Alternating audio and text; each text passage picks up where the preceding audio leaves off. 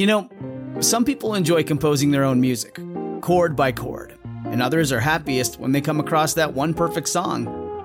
Work is not a lot different than that. Whether you prefer building your own workflow or using a pre made template, with Monday.com, you and the team can work in a way that's comfortable for everyone. Tap the banner to go to Monday.com and build your own amazing workflow or find an awesome template. No judgment. What's up? You're listening to 5 Tip Friday.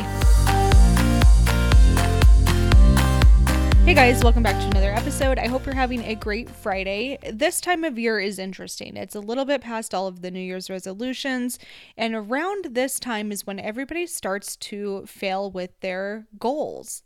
It's super easy to do, so I want to help you get back on track with your financial goals so that you can crush this year and make some good progress. So let's go ahead and dive into five tips to helping you get back on track. Tip number one you have to reflect this is something that is so critical. You have to really give it an honest analysis, a lot of self awareness here, and reflect on what went well, what didn't go well, and what will you do differently. I think this is such an important piece. It really does work. And so I really want you to at least try that and see how it works for you. Give it a little bit of reflection and make sure you write down your answers. I always think that's an important piece. Tip number two is to remind yourself to take it one day at a time. This is going to do two things for you. First and foremost, is when you're taking it one day at a time, you're starting to be overwhelmed. You're starting to really get clear on, okay, I don't have to worry about my 10 year plan or my one year plan. It's just what do I have to do today? And I think that's really good because a lot of times when we feel overwhelmed, it's because we feel like we don't know the path we're supposed to go and we're concerned about how are we going to reach our goals. But if you just really focus on that one day at a time, it helps so much. Now, the second thing that it helps you do when you take just one day at a time is it helps you really focus on your daily actions. It really helps you observe what am I doing every single day that helps me or hurts me.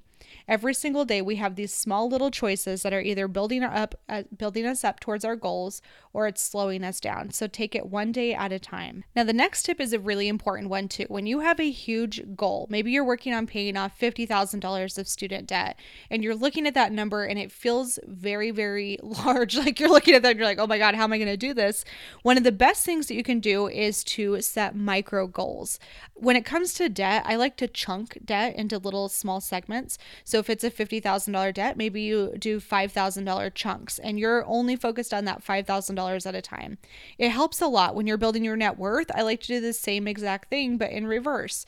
I like to say, okay, what's my net worth goal that I want to hit? I want to hit my first million dollars. Okay, where am I at today? What's the next $5,000 goal?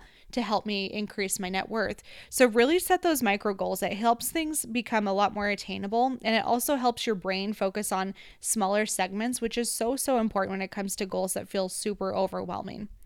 The next tip to helping you get back on track is to hire somebody.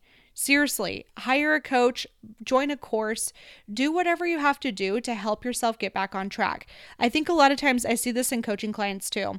A lot of times people have reached out to me that have been wanting to work with me for over a year, but never really, you know, they wanted to DIY it, they wanted to try things themselves, and then they finally reach out, work with me, get phenomenal results and then regret not doing that sooner.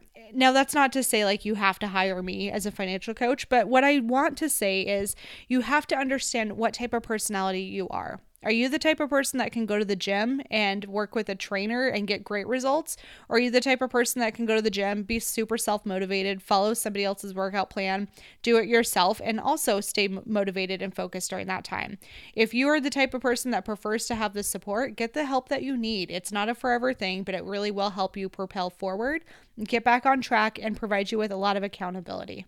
And of course, if you would like to hire me as a coach, I would love to work with you. Go to whitneyhansen.com slash customized dash coaching and you can fill out an application. We'll hop on a quick phone call together and see if it's a good fit or if I can even help you. There's some circumstances and situations that I'm not qualified to help with, so we can definitely chat it out and see what your situation is.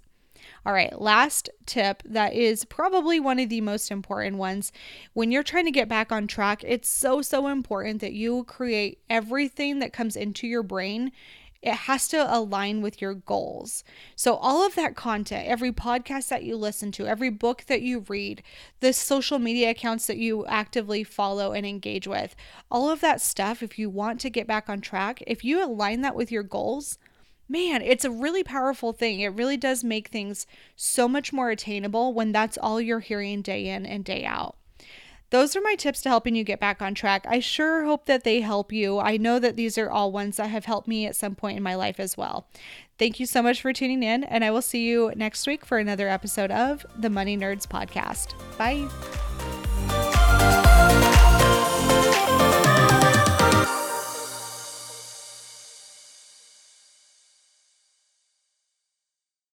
Our kids have said to us since we moved to Minnesota, we are far more active than we've ever been anywhere else we've ever lived. Moving to Minnesota opened up a lot of doors for us. Just this overall sense of community, of values that, you know, Minnesotans have. It's a real accepting, loving community, especially with two young kids. See what makes Minnesota the star of the North. New residents share why they love calling it home at exploreminnesota.com slash live.